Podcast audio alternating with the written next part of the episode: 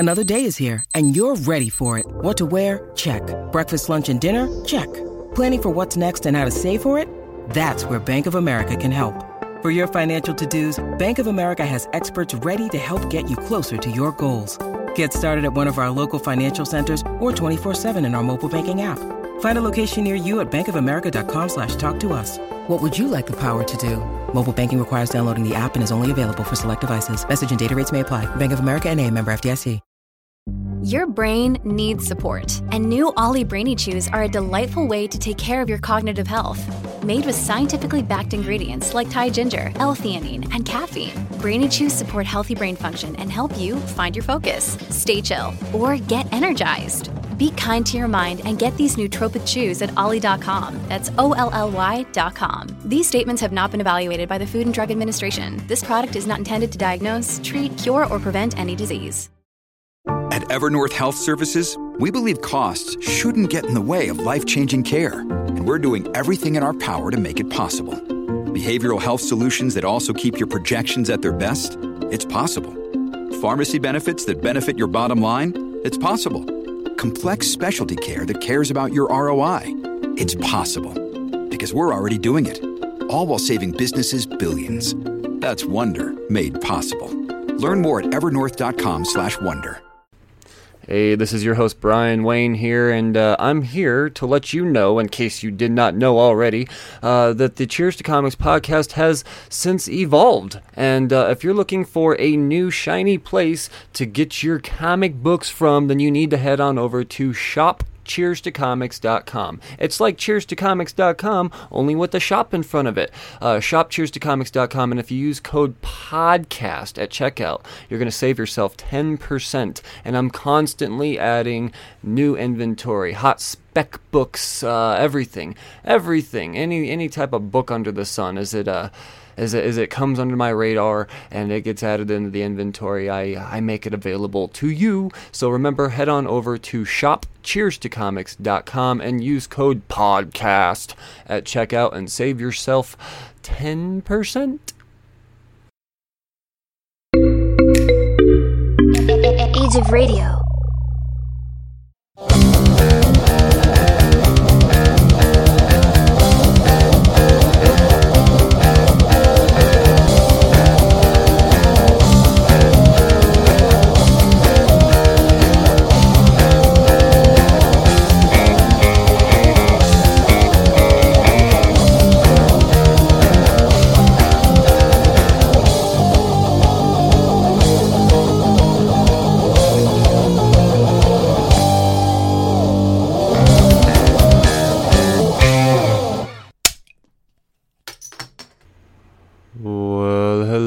Welcome back to the Cheers to Comics podcast. I'm your host, Brian Wayne, and this is episode three fifty-nine.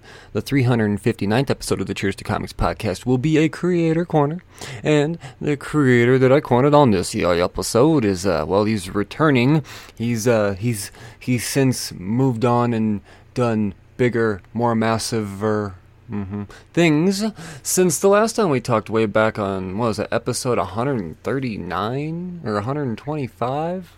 Fuck, I didn't write it down. It was way back and then. That's where you're going to get the origin story of one Charlie Stickney, the now co-publisher of Scout Comics, uh, Season two of White Ash, the most underappreciated book in all of comics.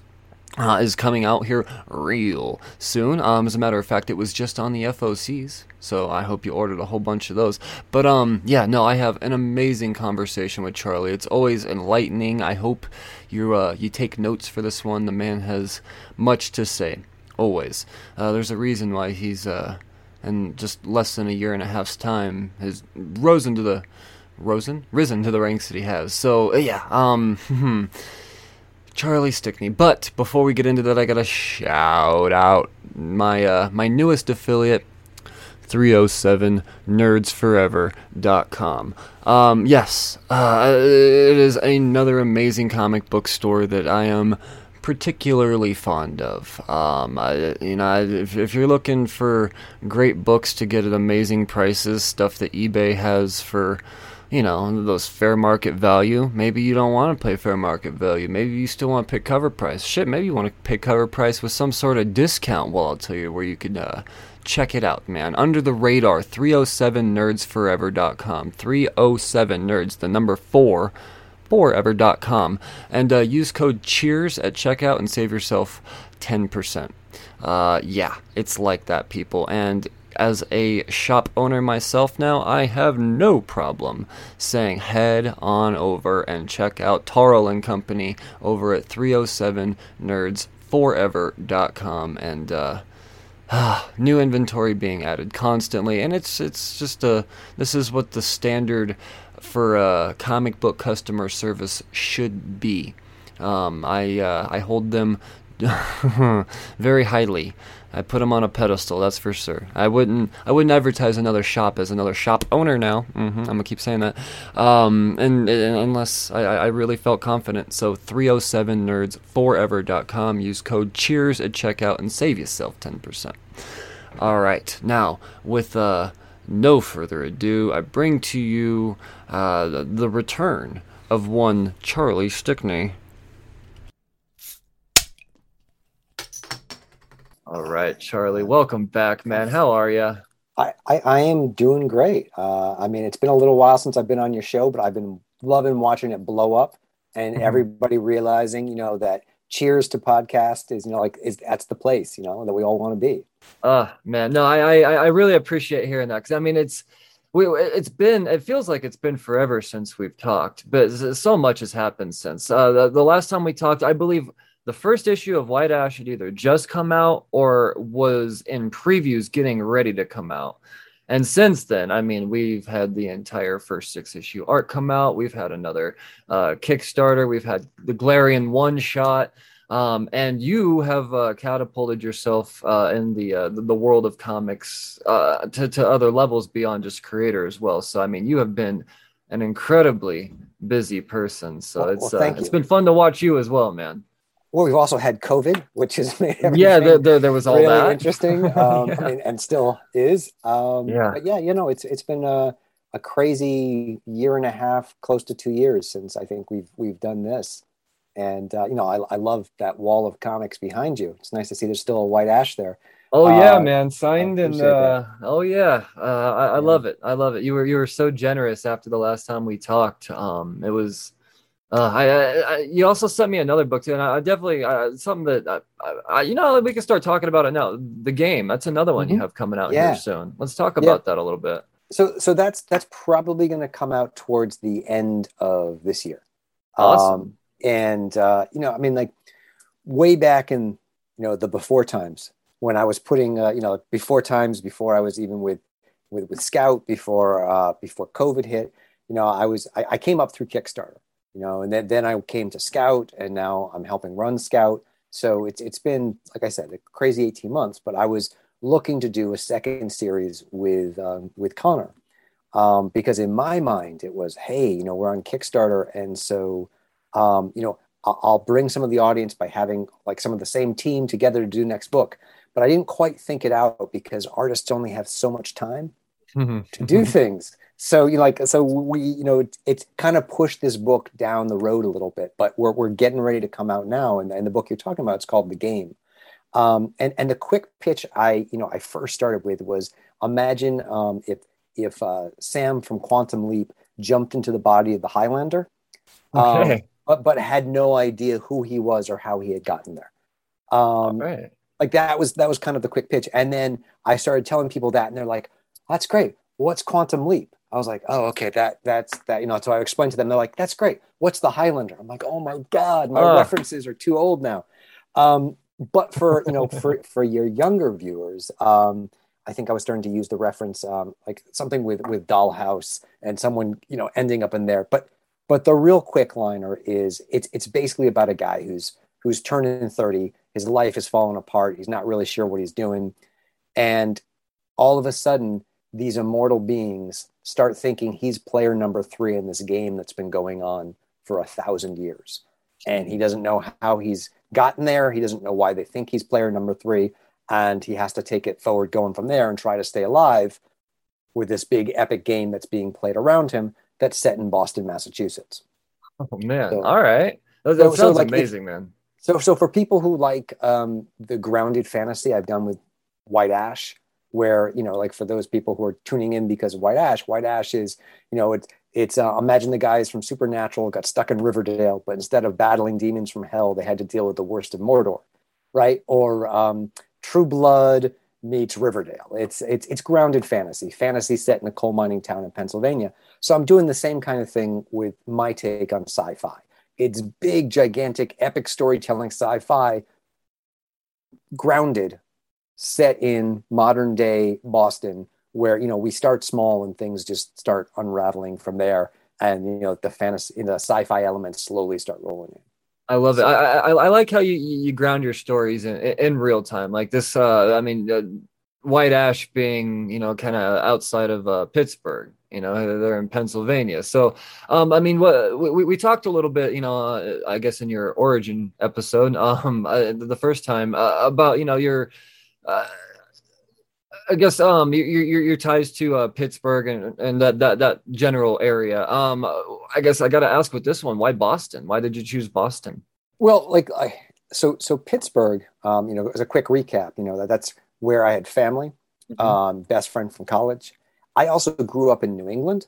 Okay. So, so Boston is also my old stomping grounds. Uh, I, I, right I was on. born in, born in, in New Hampshire, raised in Maine, but you know, it's also small there. You know, like driving from Maine to Boston took an hour if you were driving fast, right? Okay. So like it's it's yeah. So so I I'd spent a lot of time there, um, but like I think you know as a fan of big epic sci-fi and big epic fantasy, you know, like I grew up on Lord of the Rings. I grew up on Terry Brooks. Uh, I grew up on Piers Anthony, who you know, is maybe a little bit more problematic looking back. Um, but, you know, like I love those big, fantastical universes. I, I loved Isaac Asimov. You know, I'm, I'm really enjoying the Fanda- Foundation series that's on right now because it's just this beautiful, sprawling, epic storytelling. But if you don't love those things, sometimes it's hard to have your endpoint because mm. it just seems like it's too much. Um, and, you know, for me, if I'm doing my take on those worlds, I want to do it in a way that's relatable, you know, for everyone. But also, you know, Terry Brooks already did Shannara. Um, Tolkien has done Lord of the Rings. Mm-hmm. C S. Lewis has done Narnia. It's hard to compare and create a yet another fantasy world that's going to measure up to those things. Um, you know, like, because all fantasy, or Brandon Sanderson, like you're you're being compared to these giants anytime. And even if, you know, everything goes right and you have the talent and you reach that level, there's still going to be that comparison. Yeah. So, you know, I don't necessarily think, you know, for me personally, I want to go there. I want to create my worlds in our world. Um, you know, because then you can get the best of both things. You can do a modern day story, but you can also have that rich lore, um, yes. this, this epic fantasy world. So I, I, I try to do, um, you know, to both things. Like, uh, so like, here's a little spoiler. Um, in this next arc of White Ash, there's going to be a little bit that's, uh, set during the Korean War. Okay. Um, you know, it's just a couple of pages here, but we can flash to that and we can bring that in. Uh, there's a, there's a whole bunch that's set in the nineteen fifties. Um, because, you know, like, White Ash having this big timeline, it gives me the flexibility to go different places, um, and, and sort of touch on some different types of storytelling and try different things. Um, and, and so for me, that's what's really interesting is that, you know, I can still make these things relatable, but it can still be, it can still be high fantasy, but it also can be, you know, a story about, you know, P T S D or, yeah. you know, like w- whatever it is, like, you know, like you can take modern day issues, Um, and you can examine them and you can still have sci-fi and you can still have fantasy. So, you know, and I think that's where you can get a lot, you know, you have a broader audience that you can speak to. Um, and I, w- I was talking with, with um, you know, someone earlier and they were saying to me, you know, I don't really like fantasy. I'm not a big fan of dwarves and elves. That's just not my thing, but I like White Ash. Um, you know, that's me. Yeah. The, the, the, I, I'm that person, you know, like, uh, I, I, I, I respect and admire that whole fantasy world. But most of the time, I, I mean, I've yet to sit through uh, an entire sitting of a Lord of the Rings movie. Like, I've seen it all, but it's takes some chapters. I mean, but with this, I mean, I just, and I, I mean, I flew through this, this first arc again, you know, cause it's been a while. So I wanted to make sure it was all I, right before we talked, I, I went through this and I, I, I flew through this. I mean, this is not Lord of the Ringsy in any type of way. And that that's, that's what I love about this. I mean, I am definitely the audience that you're speaking of, where it may seem on the surface that it may not be for you, but I mean, I tell people all the time, if it seems that way, I mean, it's, this is the book for you because it's, yeah. Yeah. So I, yeah. And, and I think, I think like I, I'm, I'm trying to like our cover for our, our new issue. Um, you know, we got a couple of it. There's like, there's a Jay Lee variant cover, which I don't know if you've seen, mm. but no, I haven't really, yet. That yeah, sounds J- amazing. Yeah, there's a Jay Lee variant cover with Lillian out hunting and holding like some heads, severed heads. Oh, it's, yeah, it, it's it's it's pretty tight. Uh, and and then we also have Connor's cover where we're pulling in like the fantasy, the romance, and also the horror elements all together. But hopefully, it also still feels modern, you know. Yeah. And I and I want this to be you know relatable to to everyone. Um, and so even if you don't like like there are superhero books for people who don't like superheroes, right? right? You know, like that can can deconstruct it. And at the end of the day, you love it, but it's still a superhero book, right? Mm-hmm. And um, the same thing, there's zombie books that do that. Um, so this, hopefully for a lot of people, is the fantasy book you can like, even if you're not a big fantasy fan. Yeah. But if you are a big fantasy fan, you can also like it. Yeah. Um, you know, and I, I think like a show like The Magicians, I don't know if you've ever seen The Magicians. I have not. Um, So The Magicians is is almost like adult Harry Potter. Um, okay. Like it's set in a college university about a guy who's finding out he's a magician, but it's darker and it's set in our world. It's not like at Hogwarts. It's like it's here, and you know, like the, like there are witches, but the witches is more like street magic, and okay. like it's and it, it again, it's it's set in our world, but it feels. Um, You know, it's it's again, it's more fantasy that I think is relatable for lots of people, and then then it starts going into bigger places as the series goes on. Um, but I, I like I love that kind of thing, uh, and I and I think it's more accessible for everyone. Um, yeah. Again, that's not to discount Lord of the Rings, which I grew up on and I love, but you know, that's for me. I just want to write stories that I think can you know touch different places than just high fantasy does. And that's, again, not to discount high fantasy because I could never obviously write Lord of the Rings. Um, but, you know, I can write White Ash. Yeah, uh, I'd say, man, um, I, I really, I, I'm, I'm loving what you've done here because the, the way the, the, the first arc starts out, you're not exactly sure what you're getting into, but you know something is, is going on. I mean, with, with um, uh, uh, Seth.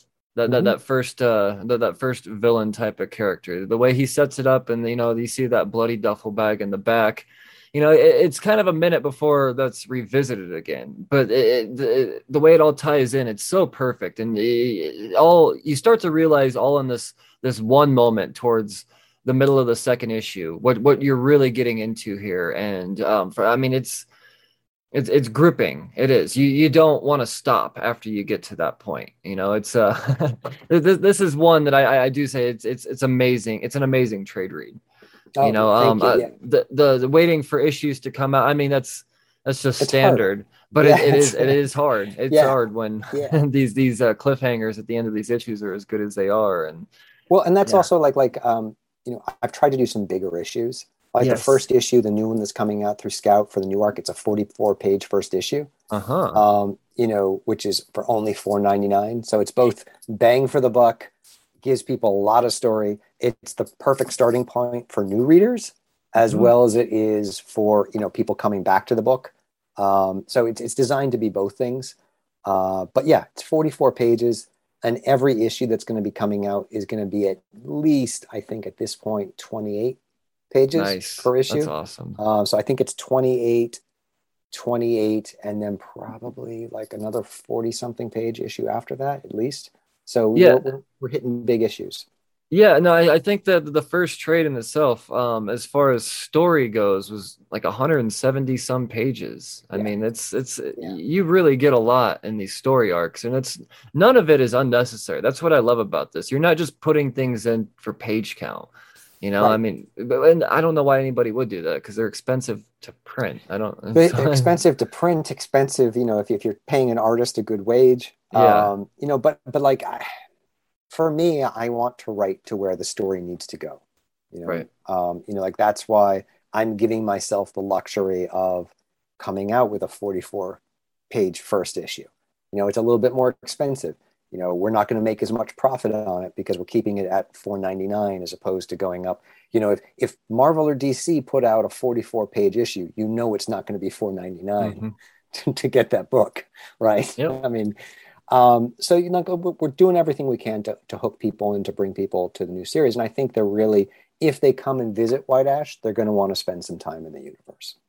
No, I, I'd agree too. And I, I like the way you're expanding the universe too. Cause I, I remember, um, no, see, I, I read the first three issues as they came out, um, off the shelf. And then I, it got to the point where I just realized the agony of waiting for those cliffhangers. So I continued to, you know, obviously buy all six issues, but then I waited for the trade to come out and I read it all in one big right. chunk. Um, I, I Glarian, man. Um, I, I knew that Glarian was coming. Um, I saw, you know, a lot of the social media saying issue four, this is, this is the one to pick up. And then you came out with the one shot. And before I even read the one shot, I, I started thinking, I was like, this is this is going to be Scout's big character. And then I read the fourth issue of Glare, and I was like, well, I don't know how far she's going to go. You know, no spoilers, but I love that you you did this this backstory issue on her.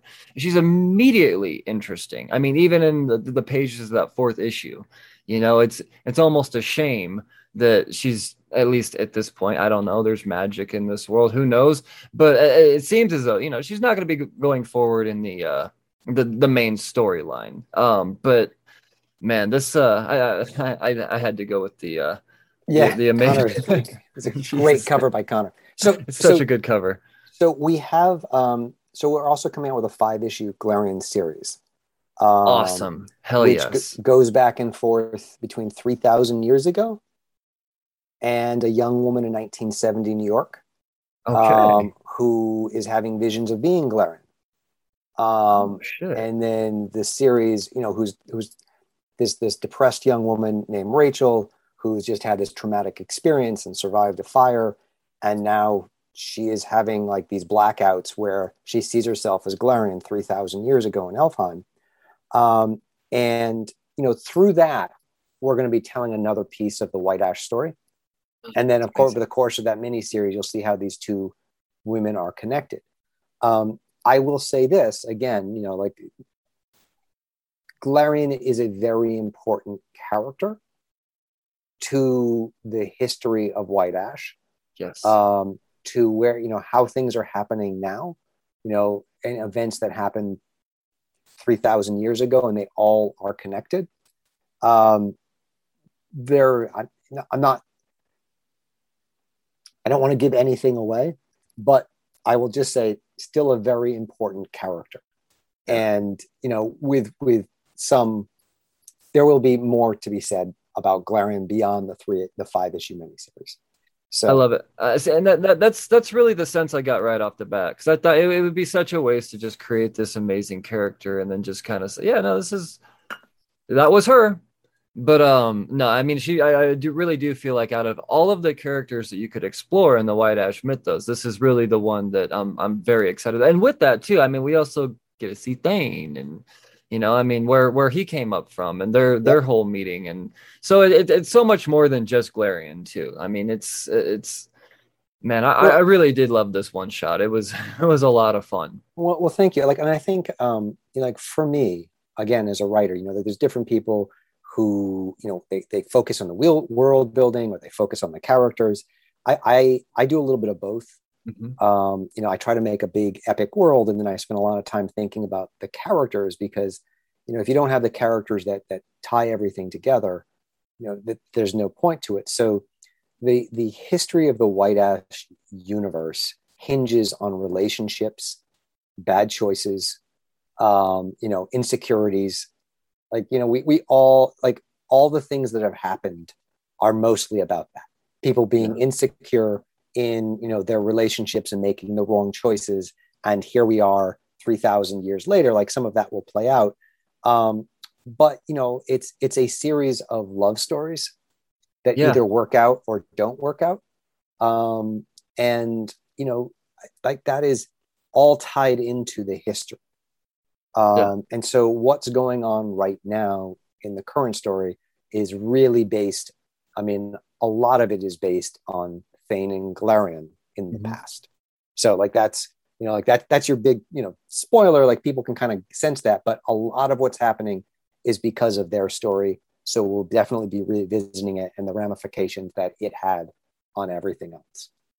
Yeah, um, it's, and you definitely get a sense for that, you know, as as the, the first arc goes on, and that's uh, that's why I immediately realized that, you know, Glarian, she's she's so much more than just Lillian's mother, you know. I mean, she's so much more than that, you know. It, it, so I don't know, man. Uh, I I I got the uh, the the after reading the first issue, I, I got a sense of, you know, it's it's kind of like a Lord of the Rings meets um I don't know, like the Capulets and the Montagues in a way. Sure. It's it's Romeo and Juliet, but only take those two and make it really badass and violent and throw some horror sense in there. And uh, I don't know, it's just uh, it, it's got everything, man. It, it really well, does. I, I think, like, look, you know, some people are like, if I say Romeo and Juliet meets Lord of the Rings, they they say, ah, oh, I don't like romance.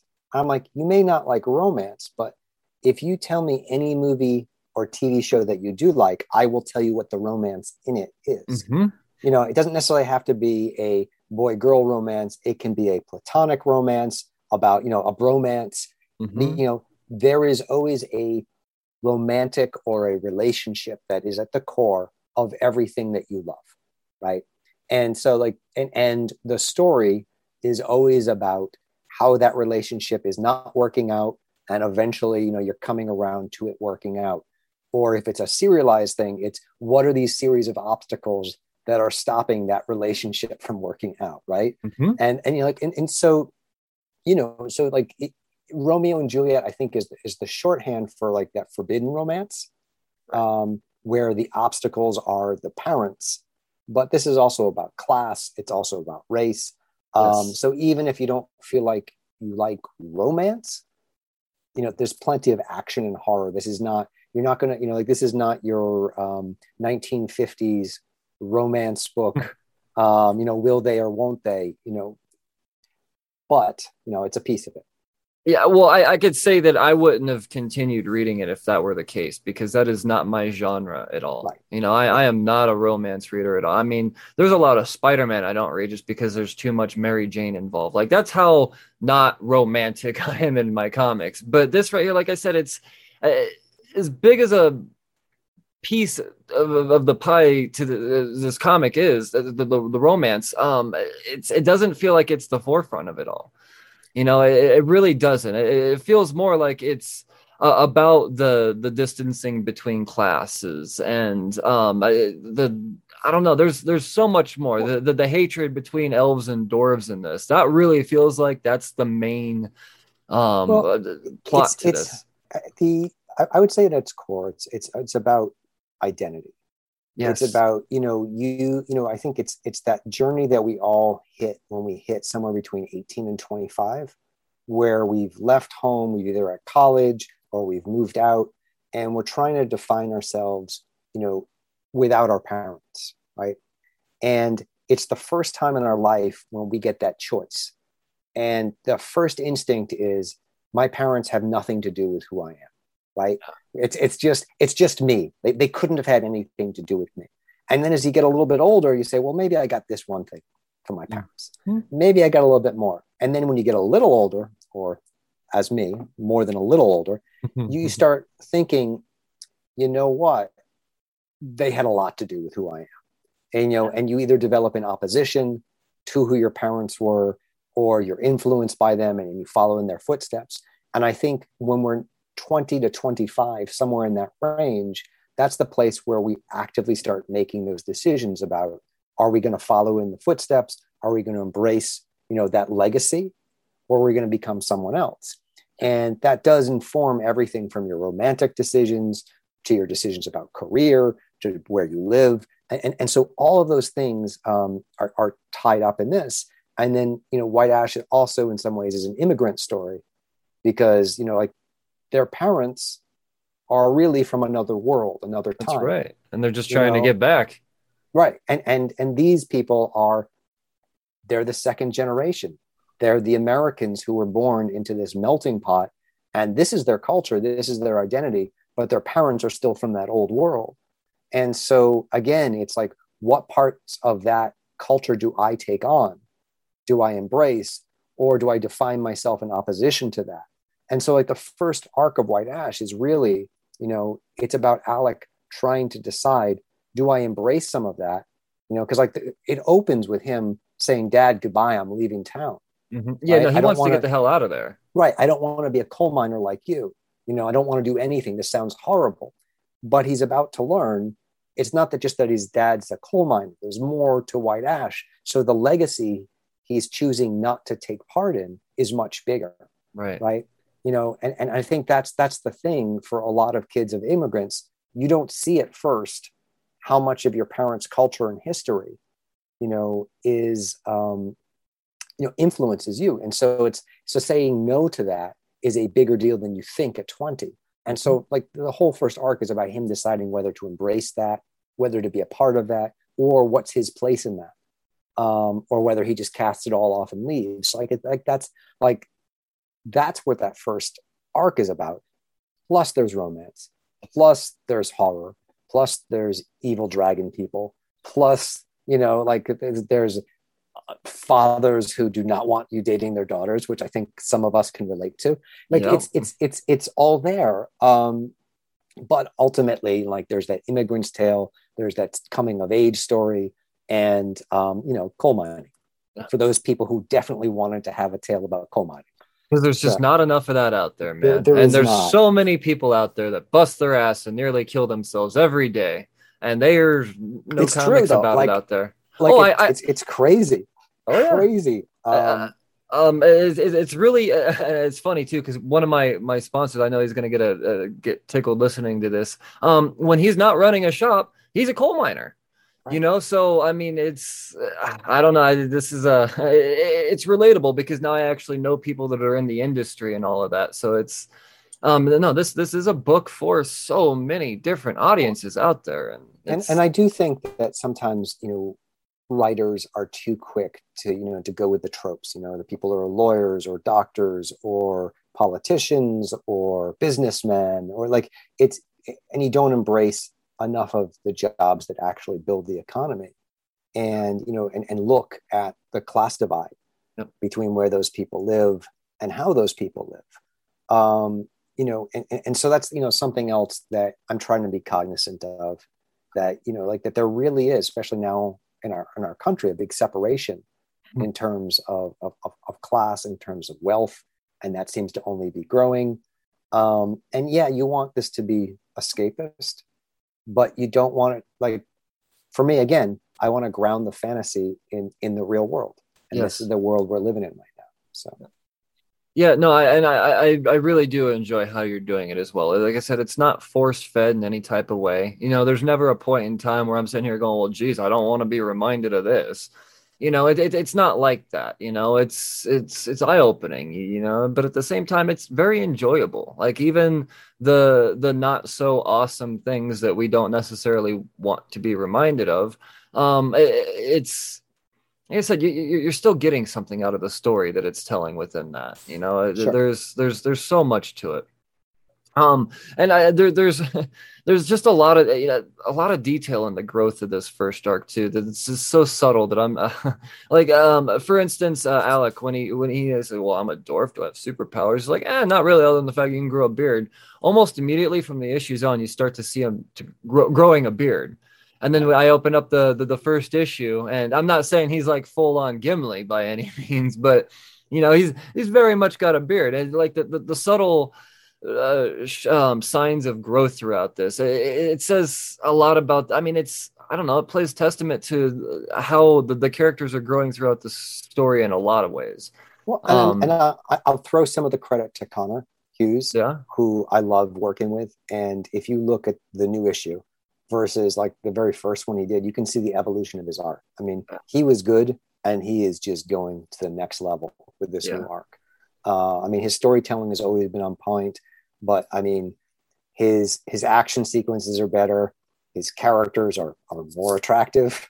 You know, like like he, he's a man who knows how to draw good-looking guys and good-looking girls. You know, yeah. if you want, you know, if you enjoy looking at those things, you know, they're there in the book as well.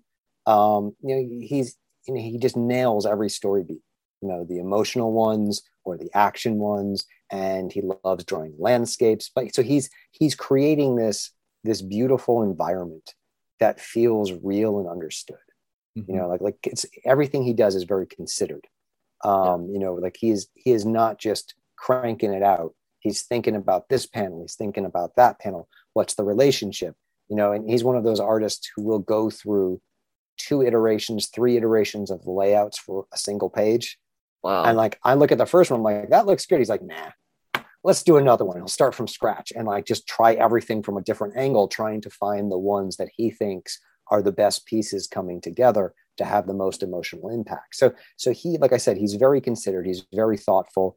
And he cares deeply about the world he's building uh, with me. So, like, I, th- I think, like, when you see things like that, he thinks about the the physicality of the characters, of of um, you know, how you can slowly reveal those things, the um, just the whole uh, size relationships of the characters. Um, mm-hmm. You know, which, which is it's its own reveal when you start. Oh, you're like, oh, that's why they look like, and oh. Yep. Okay. Yeah, so. it, it was funny too because on the uh, on the reread of the, the second issue, like I said, I'd only kind of read the the, the first. Um, I want to say it was three issues before mm-hmm. I'd taken a break, and going back and revisiting that first issue right off the bat, the first short joke, I'm like, ah, ah, yeah. I get it. I mean, so it, it, it's cool to go through and you know after you kind of get a, a sense of this world, go back and revisit it. You appreciate it that much more, and I don't know, the rereadability of this is amazing. Um there's just you you get more out of it each time, and that's because there's just so much depth to all of this. And well, it's, it, it's it's also nice because uh it's now out in bookstores everywhere, you know as part of our uh, Simon and Schuster bookstore deal. It's uh at Barnes and Noble, you can get it at Target, you can get it at Amazon, you can get it at most comic book shops, you know the ones with taste. You can get it oh, at yep, uh, that's right. You can um you know get it from the Scout website. So you know like the The trade is everywhere. You can get it digitally um, for people who are looking to catch up. Um, so, like, I, I'm very happy with how well the trade is selling, um, which has been really nice because we're sort of reaching a new readership group. Because I think people who read trades and people who read single issues are often different people. They quite often, actually. Um, it was yeah. it was surprising for me to find that out. You know, in the few years that I've been really in this industry. Um, it, it's it's it's like a whole different. I mean, it, it is. It's an entirely different readership, and sure. um, yeah, I don't know. It's it, it's crazy to think there's people out there that have been getting comics that don't go into comic book stores, and that's what Kickstarter has proven. Yeah. That's what yeah, things like it's a different it, different group. Like there's yep. Kickstarter, there's the bookstore people, and there are the comics book people. And the comic yep. book people skew towards single issues, mm-hmm. right? And um, yeah, I mean, I, I just know like. It's been really interesting because I've been running some of the bookstore initiative for Scout, um, seeing which titles are taking hold in the bookstore market. Yeah. Um, and it's not always the ones that did really well with the single issues. You know, some, some of our biggest single issue sellers are not doing as well as some of the ones that didn't hit those same numbers. Wow. Um, but, you know, like, but some of the ones that, um, you know, did well are doing huge numbers at the bookstore. So. That's awesome. That's and great to hear, man. And White Ash is doing really well there. So obviously I'm very happy about that. I love it. I love it. And you had a, um, a Kickstarter campaign for the second volume as well? Uh, we, we have not yet. Um, not yet. So, okay. Let's just so say I, I was wondering because I was like, I don't have it. So I don't think that it's happened yet. I would hate to say I missed it. But. So, you know, it's, it's, it's something I have to consider now because I'm also with Scout trying to find the best release pattern right that makes both groups happy, right? Because I you know originally White Ash was on Kickstarter, then we moved to Scout and the issues expanded, so like the same the content that was on Kickstarter is not the exact same one that came out hmm. through Scout. There's actually more pages through Scout, um than were originally on Kickstarter. It's a, it's a slightly bigger story, um, gotcha. with new spreads, with some you know new scenes that were added in, um, and so then. But going forward, I didn't want to, you know, because as you know, you can do three or four Kickstarters a year, right? Mm-hmm. I didn't want to take the time to like slowly kickstart new issues through, you know, of White Ash, because then it would be two years before we came back to the direct yes. market with more more White Ash. So we're kind of going the other way. Um, we're going to do the single issues first. Uh, then down the line, there maybe will be a hardcover trade, and then maybe a paperback trade through Scout. So, awesome. you know, like, so the people at, you know, at Kickstarter can still get, you know, like that, the high end mastered version of the mm-hmm. trade, and the people through, you know, who get things through Scout can still get their single issues fast. They will ultimately be able to get a Scout trade as well. But like I said, I'm trying to respect both markets because they are different, um, and they both have been very supportive. And I love, you know, the people there. Um, Scout, uh, White Ash was Scout's free comic book day title, um, yes. which was a really nice, you know, it was, it was great for me to be doing that signing, because I haven't done too many signings uh, for White Ash since it came out through Scout, mainly because like, like you were talking about the gap after issue three, part of that may have been because that's when comics stopped. Mm-hmm. Right. So like yep. one, two, and three came out, and then it was three or four months before number four came out through Diamond. Yes. Right. Like, so, so, um, and with the pandemic, I haven't done a lot of signings. So it was, it was amazing to kind of do that, and for the first time get people coming to a signing who are excited to see me. Um, yes. Like, you know, like, like I've done a little bit of that at conventions with Kickstarter in the past, but for someone to come up with a whole box filled with, you know, all the White Ash books plus the Glarian one shot, and asking, you know, would I mind signing one of them? And I was like, I am happy to sign all of them. You know, like obviously come here, you know, it's like, I mean, if it, like the fact that he brought those to me, you know, if, if he had brought me twenty, I would have been happy to sign all of those. You know, awesome, it just was, man. it was, and, and it was, it was nice to be able to connect to people who had found it that way, because I'd never been able to do that before. Um, you know, and I'm looking to be able, you know, looking forward to being able to do that with this next arc, because I can go to comic book shops a little mm-hmm. bit more now, you know, knock on wood, as long as yeah, yeah. it doesn't fall, fall apart again.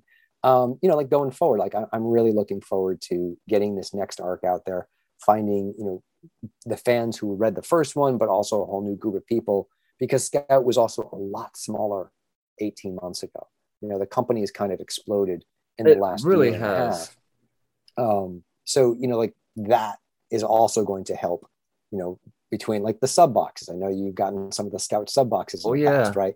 You know, and, and like, I think like, that's a whole group of people. Like now all those people will be getting White Ash. So like, they'll be seeing that, and they'll see what's out there, and, you know, like, which hooks people on the series. And, and you know, yeah, no, those, those sub boxes are amazing for, for getting people introduced to titles. I mean, I, I know I, the, uh, and not to mention, you know, there are times or two where I might forget to, there, well, Scout wasn't always on the F O Cs.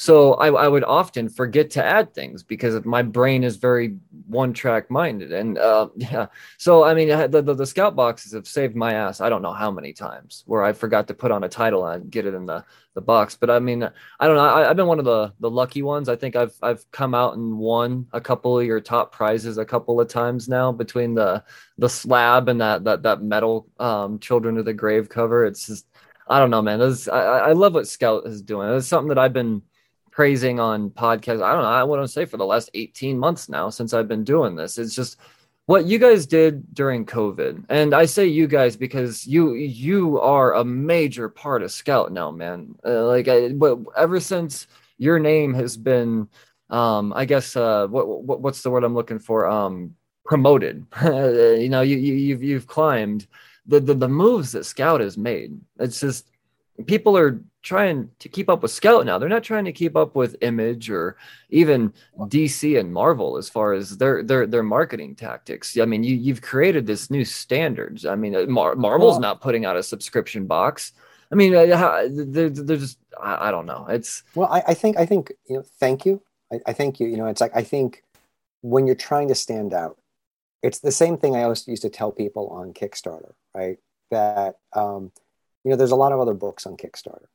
So make sure that when, you know, when someone backs you and you deliver, that they remember the package they got from you. You know, mm. like make sure it's the best package that you can get. Print on the best paper that you can print on. You know, like almost like that old Steve Jobs, like, um, you know, when he was branding Apple, he wanted to brand it as something, you know, special. It's an experience when someone opened the box. Yeah. Um, and, and so, you know, like I always told people that on Kickstarter, and I think Scout, you know, our market share has really increased. You know, we're probably any, depending on the given month, you know, we might even be like the ninth biggest publisher or, or the eleventh biggest publisher in terms of titles on the shelf, um, awesome. Which is great. But, you know, we're still small enough that we can try new things. And, you know, we realize, especially with everything that's been happening, that, you know, the industry is going through a lot of changes right now. Um, and, you know, through distribution, through COVID, the way, you know, even the customer base is changing in comic shops. Um, and I'd like, you know, I, I really think, you know, it's it's difficult for shops that have been around for more than fifteen years because they've always done things a certain way, or they've done things that way for twenty, twenty-five years.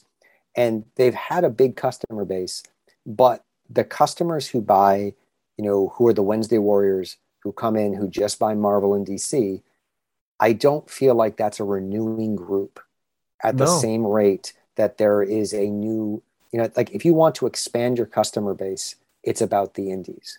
It's about the non-Marvel or D C titles. It doesn't even have to be Scout. It can be Image. It can be it can be Boom. It can be Dynamite, A W A, whoever you want it to be. It's like that's where your room for expansion is, because we are in the golden age of superhero media. Um, so if I want to watch, you know, the M C U, like it's it's great for what it is, but it does not great for necessarily bringing in new people to comics, for to, to superhero comics. Right. You know, because like it's hard after you see, you know, Endgame and then picking up an Iron Man that doesn't have Robert Downey Junior in it mm-hmm. to want to put that on your pull list. Um, yep. That said, it might get into the comic shop where you then pick up Saga or you pick up Something is Killing the Children. So, or White Ash. Uh, so I, I, I think like that's the room for growth. And it's the shops, the ones that I see that are thriving, that are doing really well right now, understand that. You know, like that's where the new readers are coming in. That's where the younger money is coming in, which mm-hmm. is over time, you know, like they're fifteen to twenty-five now. When they get to be thirty-five, they'll have more money to spend. Like, and those are the customers to cultivate. So that the shops that I see here in Los Angeles that are thriving, that are having two or three shops, are the ones that have the huge indie sections. Yeah. Whereas like the ones that, you know, I come in and like we're doing everything we can to help them as Scout, but they don't have a new Scout book on the shelf. They haven't had one for like a year and they only do it for customers on pull. Those are the ones that are having trouble. Mm-hmm. And I'm not saying it's because they don't have Scout books. I'm saying it's because they aren't embracing the non-big two people. Yeah. Yeah. No, they're, they're, they're really just uh, taking one tiny corner of the comic book market and just, I mean, bleeding that. And then, I mean, I, but that's, that's the corner that's constantly complaining about repetitiveness and their stories. And that's the, I mean, I hate to use it. That's the most toxic part of, you know, the, the, the, the fandom and comics are just those big two people. You start getting to talk to people that are, you know, all about indies and reading White Ash and, Um, even Spawn and all of that stuff. I mean, just yeah. stuff outside of the big two. And there, there, it's a different conversation you're going to have. It's going to be a much more enjoyable conversation. And just, so it's, I don't know, people, I, I, I, shops really are shooting themselves in the foot by not carrying Scout books and uh, just under the radar indies. You know, it does it, even then, it doesn't even have to just because it's, I mean, Boom is blown the hell up. I mean, yeah, they're, they're another sure. one right now where anything they put out, all the speculators are all over it. Ever since Something yeah. is Killing the Children, people are all over. Even Scout has had those those major flashes, like the recount right now. Right, right, exactly.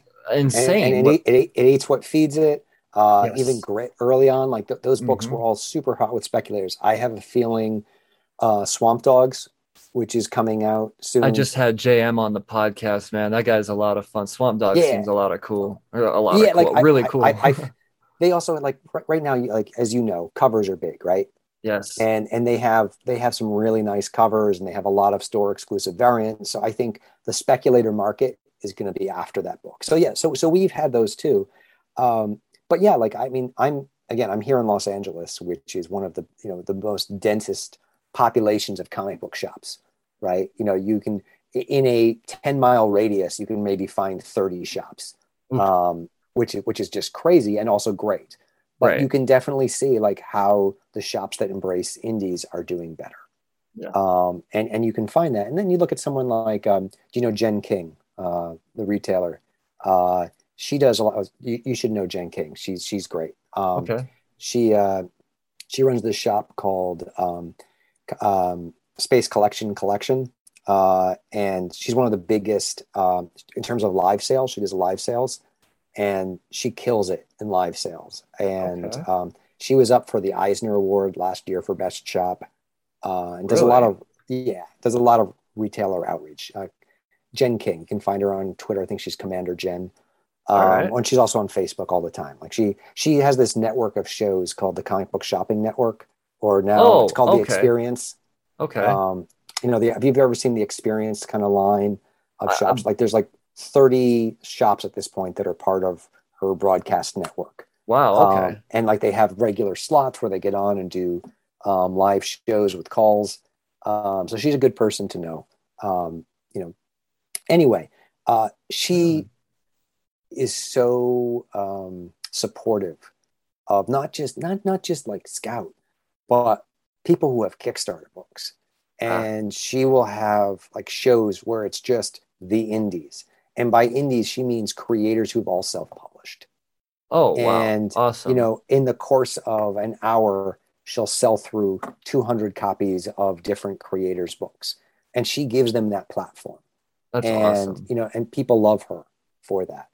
Um, so, like, you know, I, I just think, like, retailers who are thinking like that, who realize that there is a big world out there um, where there are books like White Ash, that they can spotlight, or, you know, other titles coming out from Scout, you know, they're going to find new people who are not being serviced by certain comic book shops, yeah. by certain markets. And, you know, and that's, that is the, the room for growth that I think is just going to continue to go. And let's also be honest, it's so much more accessible to come into White Ash where you say, here's the trade. Oh wait, there's this Glarian one shot. So it's two things people have to buy to get caught up on the series. And here's another one. And, you know, you can either get these issues, or in a year from now, you can get the trade and you've got one, two, and this. Oh, and there's going to be this Glarian Murray. So it's, it's, it's sequential. It's easy to catch up on. And, you know, it's contained. And that's not to say I don't love the the sprawling history of, of Spider-Man or something like right, that. There's, right. there's, you know, there's something great there too, but even something like, um, you know, Invincible, right? Mm-hmm. You can catch up and read Invincible in, you know, in, in a week, because right. you can get all the volumes and you can just do it. And you, it's one, two, three, four, five, six, through ten or whatever. Right. Or, and it was all or, in one continuity. It wasn't, yeah. okay, this uh, Stan Lee was writing this and then so-and-so came on and took it this way. And then, yes. you know, you're reading a panel that says, see Amazing Spider-Man Annual three from nineteen seventy. You're like, well, what? I can't afford that. Like, how am I going to, I mean, right. so no, right. I, I understand. It's, it's frustrating. And for, you know, anybody out there that hasn't, I mean, uh, strayed, I, I, I guess you could say the word strayed from the big two. I mean, this is, Uh, Glarian and White Ash, and or, uh, specifically White Ash, this is really one of the, the series and one of the new universes you could really jump into and just feel comfortable. Like, it's not overwhelming by any yeah. means at all. You know, so. you know, talking five years, you know, maybe we can make it overwhelming for you if, uh, if all goes well. But for right, right now, right now, it's it's a growing universe. That's the perfect time to jump in, where you won't feel lost. But but you know, again, even something like Why the Last Man, you know, right. where there were I don't know what, nine trades mm-hmm. or something. It's still just nine trades, because you have that unified vision. And that's what you also have in indies. You have the unified vision of one storyteller. Yes. And and sometimes there's different artists, because you just need to do that for production. Right. But, but you know, you're, you're, it's one person telling a story. And so, and, and that's where I think creator-owned comics really shine. Uh, because if you like that story, if you like those characters, that's what you're going to get for the whole series. Right. You know, you know, you're not going to get a new writer coming in with a different take. You're not going to get, you know, someone blowing everything up, unless that was always part of the plan, to blow everything up. And then right. it's going to feel consistent because it's the same person doing that. Right.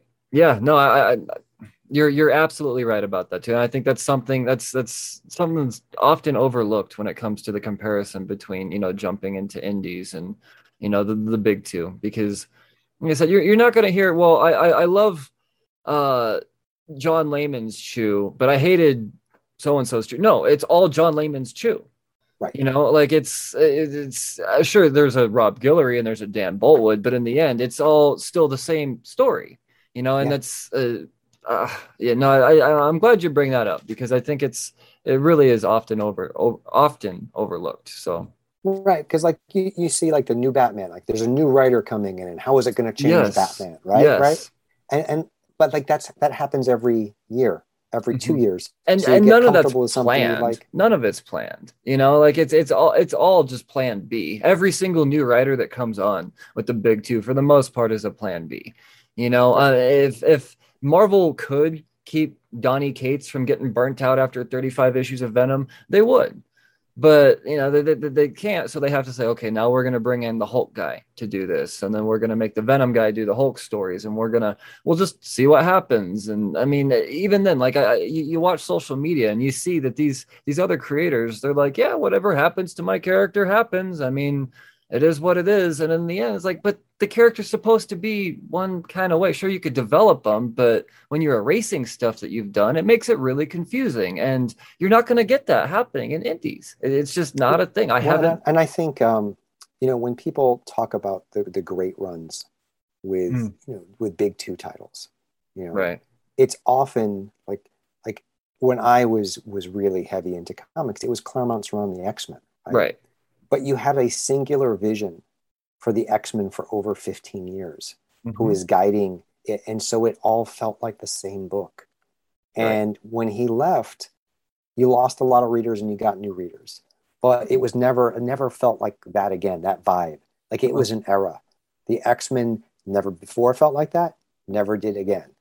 Right. I loved, um, you know, Peter David's run on the Incredible Hulk in the mid eighties to the late nineties. You know, he was on again for like twelve, twelve years, thirteen years as the voice of the Hulk.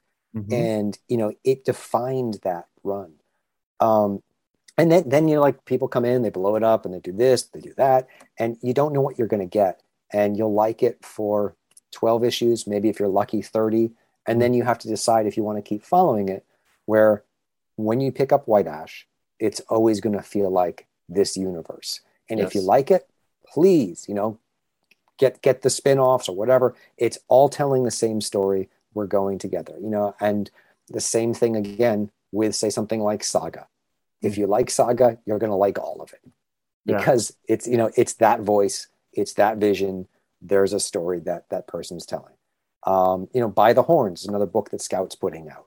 Oh like yeah, Marcus. Uh, yeah, I think. Are they going to do a second arc after the issue? Oh seven? Yeah, it's it's it's it's officially been um, greenlit from Scout to ongoing. Oh, hell yeah. So as long as they want to do it, they're going to do it together. That's awesome. You know, and, and so like it's it's that team, they're doing titles. There'll be at least fifteen issues of that nice. as, you know, with that team, and it's the same vision going forward. So, you know, like I, I just think that's the like like you said, it's the not talked about part about indie comics, where they have an advantage over Marvel and D C, is that you have this unified voice, this story that's always going to feel consistent.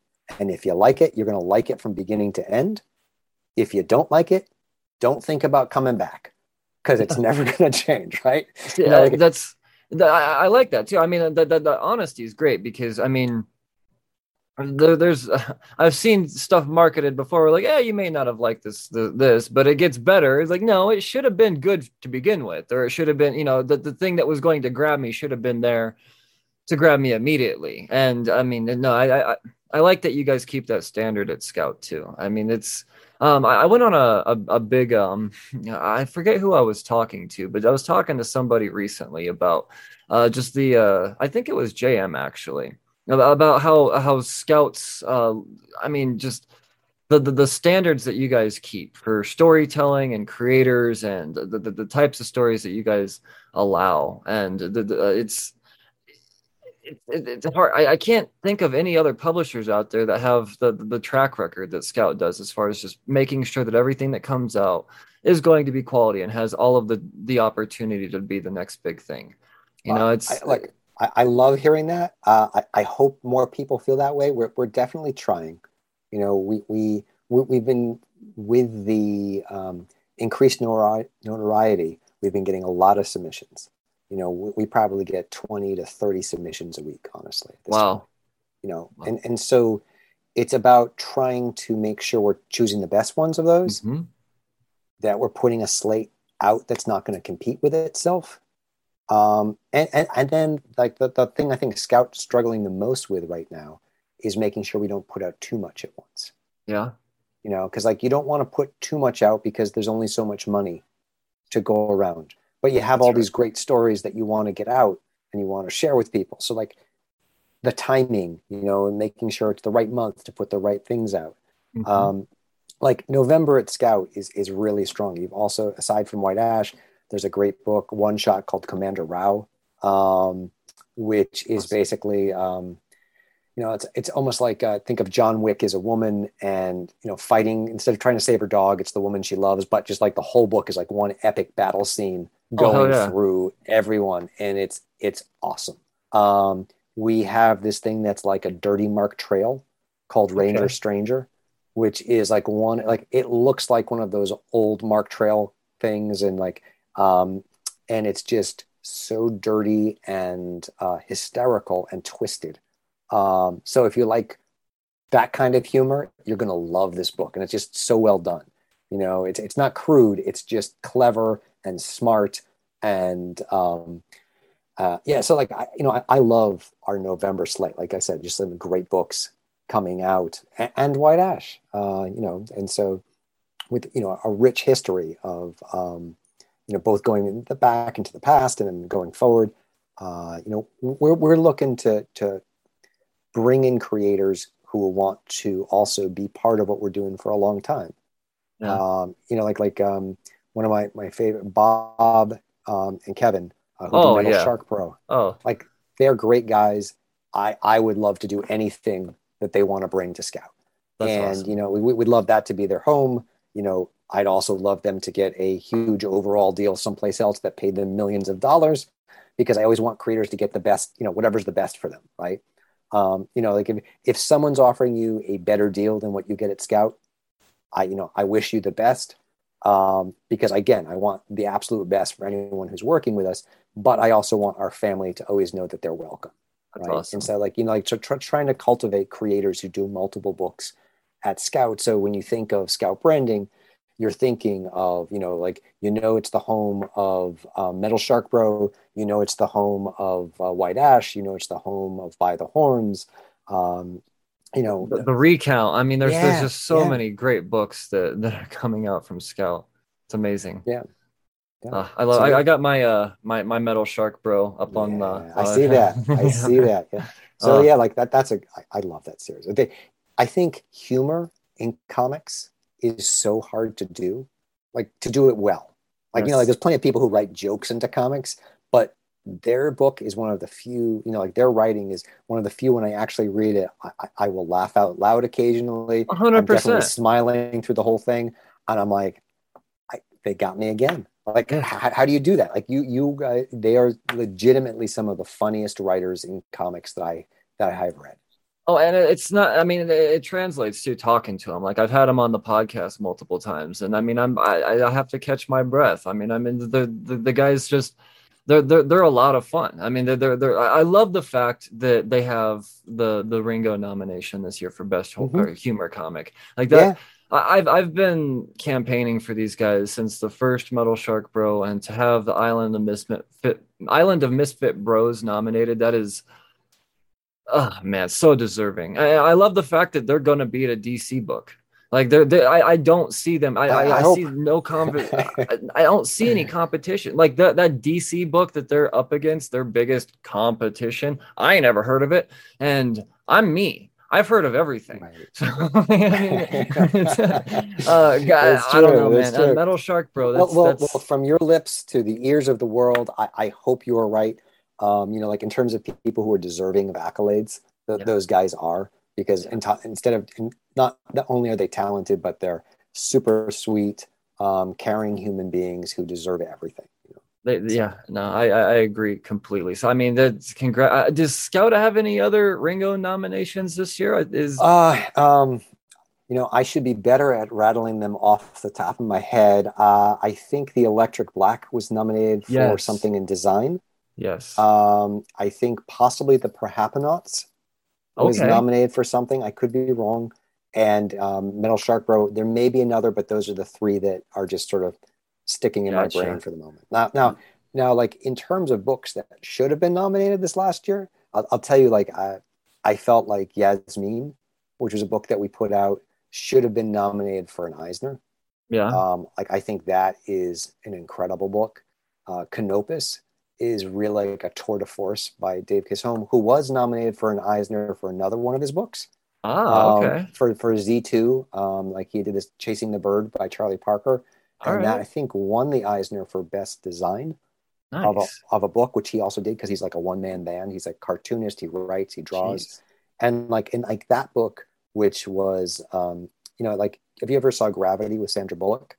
Um, I, I, I'm not... I'm... I don't think well, I have it, actually. Okay, so like the quick pitch that I like to do for, for his book Canopus is imagine like this astronaut wakes up inside her suit on a planet, but with amnesia, doesn't know how she oh, got shit. there, who she is, and she's on, in a spacesuit, and that's where the thing starts. You know, like how do you survive when you don't even know? Like you wake up in outer space on a planet.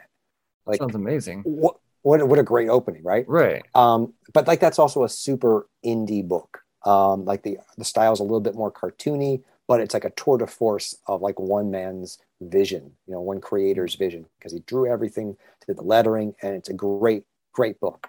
Um, you know, Yasmeen is an immigrant story, and it goes back and forth between um, this this woman's young woman's time in Afghanistan trying to escape from the Taliban, but also flashing pro, you know, forward to when she's, um, you know, has come to America and trying to adjust now, but having flashes back. Like, it's so good. Um, and yeah, you know, so like, I'm really glad that Bob and Kevin and, you know, anyone who's being nominated at Scout for Ringos, but, you know, hopefully, hopefully going forward, we'll get more recognition for some of the good yes. books that we're doing. But I, I think just like the Oscars, just like the Emmys, there is so much of, you know, we look at Marvel first, D C first, and then uh-huh. Image. And then, like, so, like, the, the brand recognition of the company plays into the awards nominations yeah. for sure. Yeah, no, I, and it, it really does pain me to see that as well. Because, I mean, it's it's pretty noticeable. I mean, it's pretty clear that they, they, they have an order of operations at which they, uh, that they go through and nominate. But, um, to, to, I mean, but it speaks volumes for, for what Scout has done in this last year as far as getting recognition. Because, I mean, seriously, Charlie, which, which, what, what has happened with this company since you, you, you've come on and advanced and climbed up the ladder? It's, I mean, everything from expanding the way you distribute, I mean, being the first beyond D C to lean over to Lunar as well and expand that, to do the direct everything. I mean, it's... There, there's nobody else out there. And when you did it all was the scariest times. During the scariest times when people are saying, I don't know, we're going to do anything again. I said, well, we're going to do everything new right now. And because of that, that's that's why I think, you know, the Ringos are like, well, shit, Metal Shark, bro, let's look into this. They open it up and they piss themselves reading it and they have no choice yeah, but to nominate I mean, it's, it. It's a great you know, book. It's, it, it, it's a great book. Yeah, no, I'm, I think we, we have a really good team here. Uh, James Hake, David Byrne. Uh, and, you know, we can bounce off each other ideas for new things to try.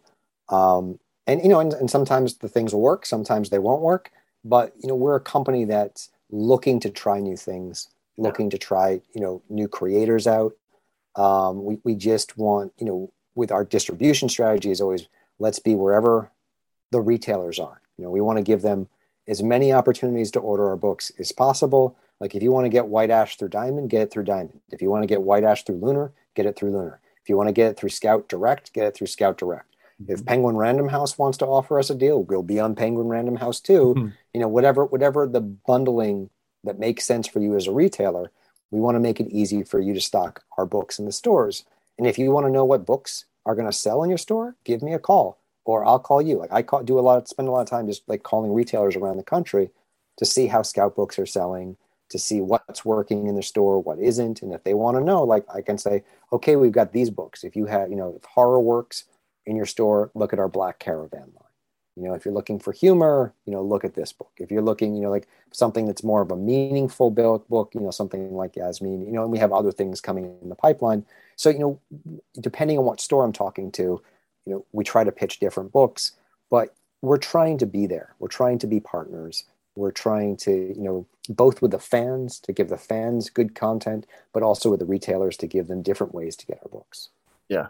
And that's, I mean, it's, it hasn't gone unnoticed. That's for sure. I mean, this is, Scout has catapulted. I mean, it, it's skyrocketed into to, to people's eyesight. I mean, just because of these, these seemingly minor moves of saying, okay, well now we're just going to, I mean, we're, we're, we're going to have more places. I guess it's not really minor moves, but They're, they're, they're huge moves that everybody was too afraid to make is what it came down to. And it, yeah, I mean, it's paying off. I mean, it looks oh, like it's you. paying off at least. Yeah. I like, it, it's been the biggest year, you know, this has been the biggest year for Scout. Last year was the biggest year for Scout. We're, we're, we're constantly growing, which is really nice. Um, you know, and again, I think like the best thing about it is the company is filled with good people. Yes. Uh, and, and I think, you know, people like me who really desperately care about creators and about comics, you know, because we are creators, because we come from that background. You know, I'm not coming from the background of being a V C person coming into comics who's only looking to find the I P that I can flip, you know, mm-hmm. the catalog or what, like that's, you know, like that's not me. I'm, I'm a writer. Uh, you know, I come from the world of writing and I'm looking to tell stories and I want to find like-minded people who want to work together to also tell stories. So, you know, like that's, that's, that's the ethos of the company. When we talk about, you know, Scout, it's like, you know, we're looking for new paths, whether it's distribution or it's new talent or, you know, or, or, you know, to bring you, you know, like as a Scout brings someone through, we're going to bring you to adventure. And like the, the logo is the adventure starts here, but it's, it's about bringing people, we're helping you find the best stories. Yeah. We're helping you find the new creators. We're yeah, helping and- you come to White Ash. Uh, man, I'm telling I, I say it all the time. I mean, if, if people that I talk to, if they haven't picked up White Ash, I mean, this is really, it's one of my top recommendations because it's, oh, it's not like anything else out there, but it's, it's like everything that people like reading, if that makes sense. Uh, it's, it's, it's got everything, man. And it's a lot of fun and it's unique and it has, I mean, dare I say, speculative potential. I mean, uh, Scout's doing things in, in the, the, the, the media market now outside of comics. And if there were a universe to develop, I feel like White Ash is pretty yeah. capable. I, you know, I, I, if I'm speaking to the speculator market, because I'm sure you have a couple of speculators who watch the show, we do have a one in twenty-five Jay Lee line art only version of the first issue of White Ash, oh. which, uh, Is, is a good looking cover. I'll just I'll just leave it at that. You know, yeah. Um, like that, I, I could see that becoming a hot cover because I don't know how many of those will get ordered because you know it's a Scout book. How many people right. are ordering twenty-five copies to get the one in twenty-five? How many retailers will have more than one? You know, you know, how many retailers will have one? Is and it, it and it's also Jay Lee. Yeah. Like there's that too. Right. I, like, you know, this could be a Jay Lee cover with a print run of a thousand, mm-hmm. you know, like that's, that's not what you're getting when you see the Dynamite Jay Lee cover, you know, it's not a twenty thousand print run. This, I'll, I'll just be honest. I, I would, I would say at, at max, this will be a print run of somewhere between a thousand and fifteen hundred for a Jay Lee cover. There's going to be a line art only version of the cover that might be three hundred print oh. run. So, yeah. you know, as, as, as books go that you want to speculate on, it's not a bad buy. Yeah, no, I mean, I, I, I'm glad you bring that up too, because I'll, uh, uh mm-hmm. that's definitely something that I'll be talking about come pull list priorities when it's time to pre-order. Um, no, I, I, I like that. I do. It's, uh, and it's, people speculate on, you know, potential and the, the, the cinematic universe and stuff like yeah. this. And I, I really do believe that once Scouts, uh, I mean, cause I know, I know they, they have the uh, Electric Black being developed into the first ever horror animated series. It's hard to believe it's the first ever. Yeah. But, so yeah, we actually have a, a, a deal with, you know, again, speaking to your speculators, Scout has a deal with the Mosaic, which is one of the biggest agencies in Hollywood. Mm. So, you know, while we're about stories, we also want to find other ways to get our creators' books out there. Yep. So, you know, we'll, we'll, you know, we have weekly meetings trying to bring properties to different people. Um, you know, and, and so that's something that, yeah, you, you hopefully, I mean, it's, it's a crazy time right now. Um, and I think, you know, speculators should know this, um, that in Hollywood, because of COVID, um, people snatched up a lot of things. You know, mm-hmm. studios. And so the studios are kind of backlogged right now. So there's a lot of things that are not being optioned right now that in a year from now, when some of that backlog clears, they're going to go back and look at. Mm-hmm. So even if it's not a Scout book, like if you see something, wherever it is that you think is a good T V show and you haven't heard anything about it being optioned, if that's going to happen, it's likely going to happen in a year or two years from now, just yep. because of um, how backlogged everything is. So, you know, I mean, like, again, it's a speculation game, right? You know, like that's, that's what they call it. But I think right now it shouldn't be about snatching up books that you hear a rumor about it, you know, maybe being turned into something. This is where you, as um, someone who knows the books, need exactly. to think about what are the best books that eventually, these are great books, someone's eventually going to make this. Those are the ones to be looking at right now, because yeah, I, I think you'll see. In a year yeah. from now, those will start going. Well, I always say the best speculators are readers. You know, those are going to be the ones that know best. You know, people that just, oh, you know, I, I don't know. There's the, the way some people speculate boggles my mind. I, I I don't understand. But when it comes to these, I mean, they only go after, oh, they announced Stray Dogs was going to be a thing beforehand, so we got to pick this up. And now it's the big book. But there doesn't have to be an announcement for there to be potential. It, stuff gets picked up later on. And I like that you brought up, you know, you, you, you, you're proving my point here. Just because it's not picked up immediately doesn't mean it's not going to happen. I'll no, be damned I, I, if I live my life without seeing a Metal Shark Bro animated something happen. I mean, I, I my life, yeah, it's, it's I, going, it's got to happen. I, I, I think it will. And like, I honestly, I do, I do think it will. But um, yeah, no, and, and to your point, the things that are announced before they get picked up, how hot are those going to be? Because, you know, ultimately, anyone who's a speculator is going to see that announcement and pick the thing up, and the market will be saturated with those. And mm-hmm. maybe you have a week or two to flip it. And if that's what you want to do, but if you're looking for a long-term investment, if you're looking for something that's going to become the next thing that, you know, the first issue is worth five hundred, a thousand, fifteen hundred, mm-hmm. you know, two thousand dollars, whatever. Those are the things that are going to have fan bases. Yep. Those are the things that are Walking Dead.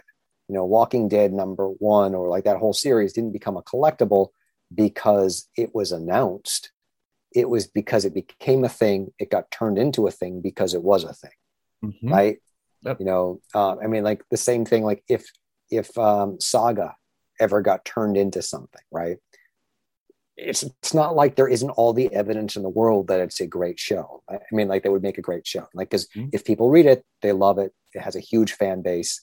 Same thing with like Something Is Killing the Children. You know, like right. that was not, it shouldn't have been a surprise when they're announcing something's happening with it, right? Because right. people loved it. And if mm-hmm. people love a book, someone's going to want to try it. So. Yeah, no, I, uh, I'm glad you bring that up too, because it's not just me saying all this now. It's somebody that actually has a position and, you know, the, the, I don't know, a better eye on things, because I mean, cool. you're, you're, you're, in, I mean, you have a different outlook just because of, yeah. Well, but, um, and, and, and I will also say, like, you know, as much as I would love, you know, this new se- you know, season of, of White Ash to become the hot speculator book, I'd much rather it to become the beloved book oh, of yeah. a whole bunch of new readers. I mean, and so I think, like, from the publisher's perspective, you know, like you you can put the covers out, you can do the things to to entice some people, and you're trying to make it fun. But ultimately, it comes back to the content. And if you're a writer, you know, like that's all just window dressing. You want to create something that people love, you know, and then hopefully, you know, that's what I'm doing with White Ash. I'm creating a story, a universe that people are going to love for a long time. And, you know, we'll, we'll see where, you know, things go with it. Um, but, you know, you can speculate or not speculate on it, but read it. Oh, you know? And like I, I said, I think that's... you'll be the best speculator in doing so as well. You can make your own decisions on whether or not you're going to go out and pick up ten more copies of White Ash number four, first appearance of Glarian or not. Yeah. It's up to you. Yeah, um, it is. But you'll know more if you read it. Um, I, I know I, I, I, I, I have really great uh, feelings about where the, the White Ash, uh, just everything is going to go. I, I feel like this, this first arc, uh, it flew under the radar for a lot of shops. Cause like you said, I think it's a trade book and that's a different audience. And I mean, maybe it was just my shop. I felt like it flew under the radar, but um, even then it's, uh, it, it's hard. Like it, it's also like, um, you know, I learned some things also putting it out because yeah. I think um, the first big, really big reveal is at the end of issue two. Mm-hmm. Um, yes. And, it is. You know, if that had been at the end of issue one, maybe the book would have sold a little bit differently, you know? And like when it was originally on Kickstarter, that's where it ended. You know, ah. it, and it was like the first issue was a fifty-two page issue okay. on Kickstarter, you know? So like it got that story, it got people hooked. When we brought it to Scout, it was a conversation about like, that's really big for an issue. Let's break it up into two. And so like creating, you know, finding an act break, adding some more pages, making the story work. And I think it works as it does right now. But in retrospect, would it have been stronger to open with an epic first page, you know, issue and have a really strong hook? Maybe. Right. And so like, that's something that I, you know, in retrospect, I, I look back on and I was like, you know what? The new issue ends with a good hook. It's forty-four mm-hmm. pages. We're not breaking that up. We're giving people forty-four pages. We're going to make it an epic first issue. So like, like you learn and you do things like that. But so I, I think, um, you know, like that was necessary, not necessarily like, again, this is just me talking as, you know, a creator, learning the publishing side, learning things, maybe not the best choice. Um, I love the first cover to White Ash, number one, with a tree. That said, you know, it's a cover with a tree. And there's a lot of people who look at it and like, yeah, it's a pretty tree. But like, you know, like I, like the thought was when I was talking with Connor, I was like, hey, let's maybe do something really graphic and arty and interesting, kind of like um, Gideon Falls, like Jeff Lemire is doing, mm-hmm. right? Mm-hmm. Versus having a sexy elf on the cover. Now, in retrospect, would a sexy elf on the cover have maybe sold more issues? Mm-hmm. Maybe. You know, like, because like the job of the cover is to get people to read the book. The job right. of the book is to get people to buy the next issue. Um, mm-hmm. and, and, and, and so, you know, like, so it's, it's thinking about all these decisions in retrospect. And again, I love that first cover, but maybe not the best choice for the direct market, right? Where people are going by and looking at covers and you know, like, and, and they need something that's going to hook them in more than pretty. Um, right. You know, like, so like, so I, I think like all of these things are important for creators to think about depending on where they're putting their book out. And I try to pass on, you know, what I've learned. I, I try to, you know, figure out going forward, you know, what the best choices are. Um, you know, and that's one of the reasons why, you know, we have the Jay Lee cover mm-hmm. for the second, you know, the second arc, because there are going to be people who are going to pick it up because of that cover. Hopefully they will read it. We won't just put it in a, you know, titanium bag. They'll read it and they're like, oh wait, I actually want to get this series. So, you know, like, that those those are the things that you think about going forward. Yeah, no, those are. I'm glad you bring that up too. I mean, that's definitely something that you know the aspiring creators that are listening to this need to know. I mean, that's. I mean, I don't know if I would have thought of that. You know, if I if you would have put the picture of the tree and the sexy elf in front of me, I probably would have said the tree too, not realizing that. So I mean, it's. I, I don't know, man. It's uh, that's uh, words of wisdom. That's for sure. Yeah, you need to think like, because it, it's your marketing. And honestly, like as a creator, and I'm speaking to the creators now who are trying to get into the direct market, you have to remember your audience is not the buyer. Your audience is the retailer. Because mm-hmm. if the retailer doesn't order your book, it's not going to be on the shelf for the people to buy. That's and the retailers don't have time to read blurbs. They don't. They go through the previews catalog and they're like, oh, I like this cover. I think I can sell it. I like oh. this cover. And that's the entire way. It doesn't matter how good your book is, how many preview copies you want to send out. Ultimately, whether the retailer orders it or not, is entirely based ninety-five percent of the time, maybe ninety-nine percent of the time, on your cover. So if, you know, if you don't have that cover that's not selling it, you know, the retailers aren't going to buy it. And then you're, you know, the audience that you want to get it, who are not your customers, remember, the retailers who are your customers, mm-hmm. won't have a chance to find it. So, yeah. I like that. No, I mean, once again, that's so wise, man. I, I never really, definitely good, uh, good, good things to know. I mean, that, Jesus, man. I mean, that, that, that's the difference in, you know, a second printing is that cover. Yes. A lot of times. Yeah. It's, it's, it's crazy to think it's just, it's not always the best cover. It's the most appealing cover, you yeah. know, the, the the one that's going to sell the most. I, I yeah. don't know, man. It's, I like that. And, and, and what you want to do is you want to do both, right? Uh, yes, if, that's, if what, that's what the variant's for, right? Right. Like, but but like, or or but even like the um, the the new cover that Connor did for this new season of White Ash. It's a great cover, and you know, and it's got a little bit of sexy in it. It's got a little bit of horror, but it also says small town. Mm-hmm. It also says like it, it says everything. And it's a sellable cover, you know? So like, like it's about finding those covers that work for you.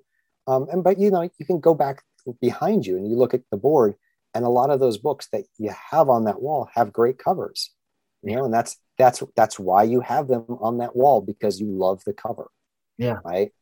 You know? Yeah. No, it's, it's absolutely, I mean, I, I've created an entire room based off of cover appeal. So, yeah. um, no, it's, I, I I never thought about uh, designing to, to sell to the uh, to the retailer though. That, that that never crossed my mind. It, it, it brilliant stuff, man. I don't know. I was, I'm sure it's one oh one as a publisher, but at well, the same time, maybe even, maybe even then, you, you gotta you gotta realize that you have to come around to it. Depends depends on who you are, you know, what your yeah. audience is, what you're trying to sell to. But ultimately, it's like who buys you know who buys books from Scout. You know, we, we have our, our online website, but a huge percentage of the books that are bought from us are bought by retailers, right? Mm-hmm. So that they can then turn around and try to sell. They want a sellable cover, so we need to create covers that the retailers will buy. Mm-hmm. Yeah, no, I love it, man. I love it. Uh, Charlie, this is this has been a lot of fun, man. It's been yeah, so awesome catching yeah. up with you. Um, well, well, it's talking. been it's been so long, so I'm I'm glad we were able to you know get some FaceTime in. Oh yes, no. I mean, it's. Uh, for, I mean, I, I don't. I should, probably should have said this in the beginning, but congratulations on everything, man. You, you, you really everything that you've done in the time that we've talked. It's just, it's been so fun to just oh. watch you excel in this industry in so many levels, not just as a creator, but I mean, I, I look at you in a creator outside of just making comics. You're, you're you're creating things within this industry as well. Like you you are breaking ground. You're doing things that people have been afraid to do for twenty-five years, and it's it, it's it's refreshing to see. And since then, I've seen so many other companies make moves that aren't lateral. I'm so tired of seeing lateral moves in this industry.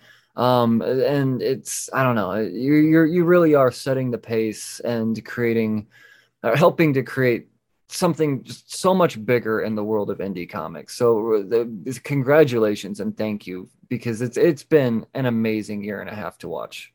Oh, well, well, thank you. Like I said, you know, I'm just a small part of the Scout team trying to, you know, build something great. And yeah. uh, you guys you know, are killing it, man.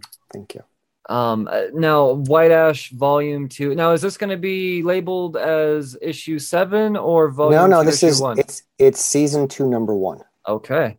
All so right. It, it will have the number one on the cover. Because gotcha. uh, we are trying to, you know, will there be some legacy numbering? Maybe.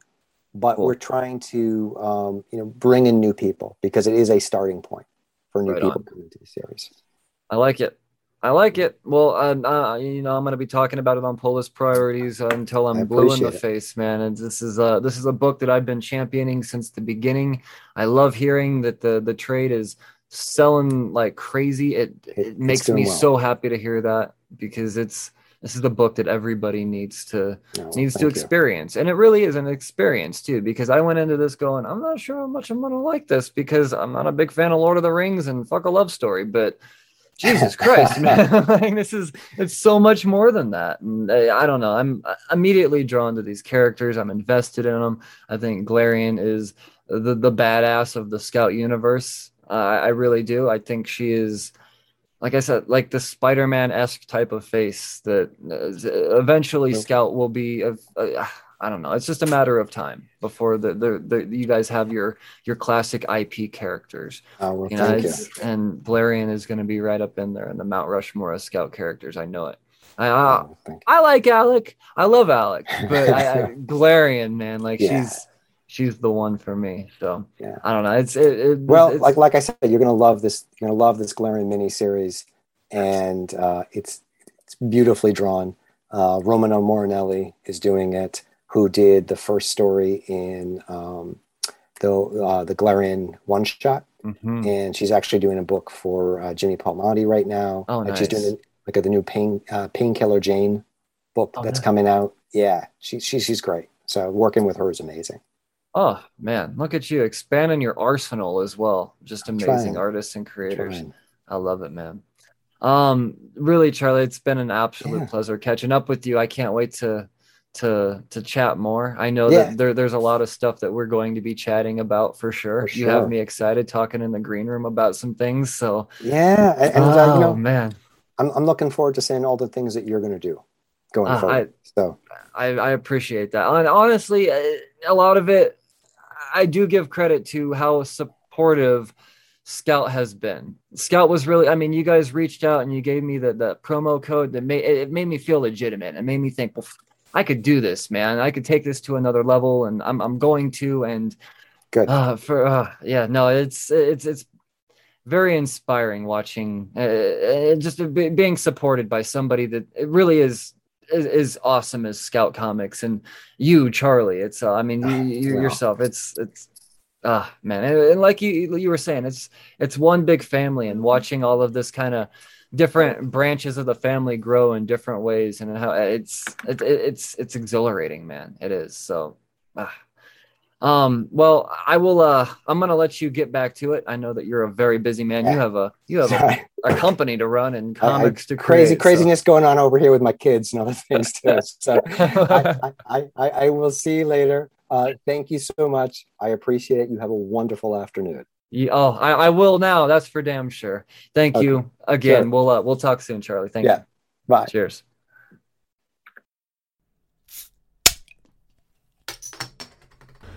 I'd like to remind you about a book that I've spoken highly of uh, in the past on this show before, and that's Unicorn Vampire Hunter.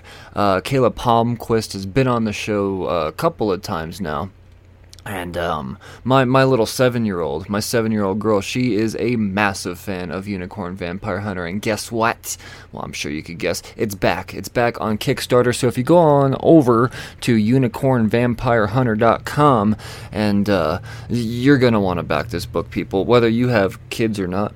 it's it's just a fun story, and, you know, I uh, normally would have Caleb on to talk about it, but you know, scheduling stuff happened, and I wasn't gonna not uh, have this this book be spouted about from the rooftops. So, uh, yeah, metaphorically speaking, of course. So head on over to unicorn vampire hunter dot com and uh, find out what it's all about, man. Um, it's it's it's all in the title. It's a thing of beauty, and uh, yeah, I, I just I, I just, it's one of those books that.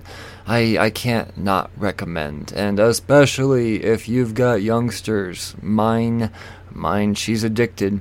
She's addicted. So once again, head on over to unicorn vampire hunter dot com and get you uh get you some of this Caleb Palmquist goodness.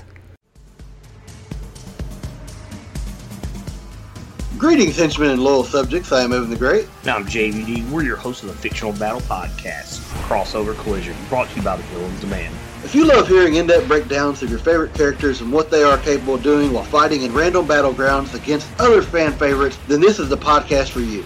New episodes drop every Friday wherever you listen to your favorite podcast or over on the villains man dot com.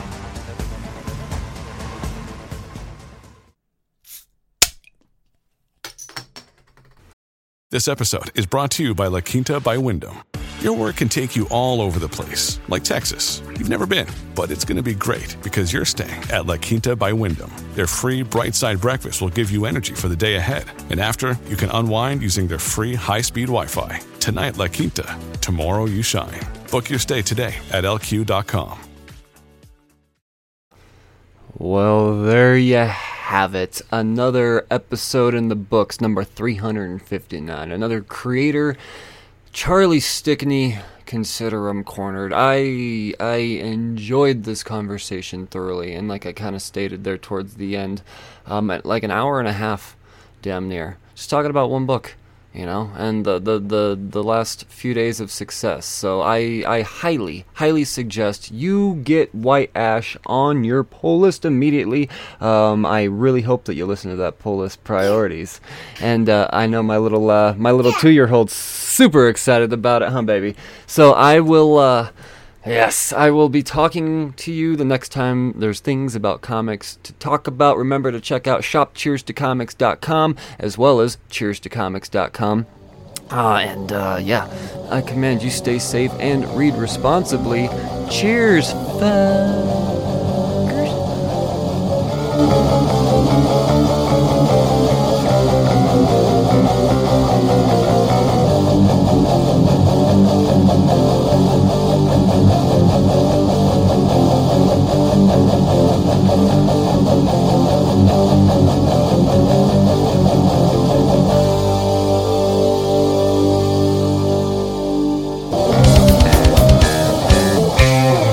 Hi, you're listening to Cheers to Comics podcast.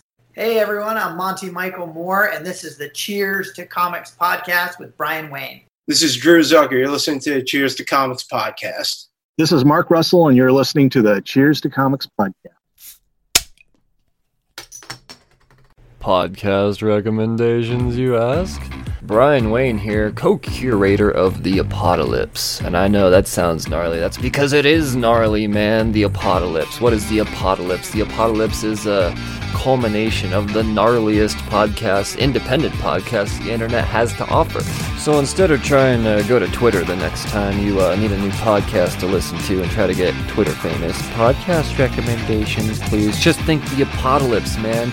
And it's ironic because The Apocalypse is only the beginning. It's only the beginning.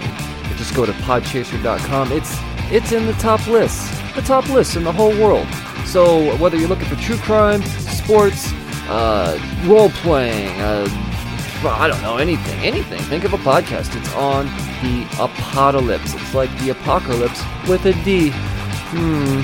And do not forget to follow The Apocalypse on Twitter as well. Once again, that is The Apocalypse. If you're looking for a podcast recommendation, The Apocalypse is sure to have something for you. Good morning. Brian Wayne here to tell you about my new podcast, The Real Brains. The Real Brains podcast is a show coming out daily, dedicated to the everyday struggle of just the average human being. From troubles with rage to uh, anecdotes about uh, very strange human interactions. This podcast really is just a uh, somebody that's all too familiar with the struggle. I'm here to let you know that you are not alone, so come laugh at uh, our pain together every single weekday, every place you can catch a podcast. Check out The Real Brains with Brian Wayne. Remember, stay sane.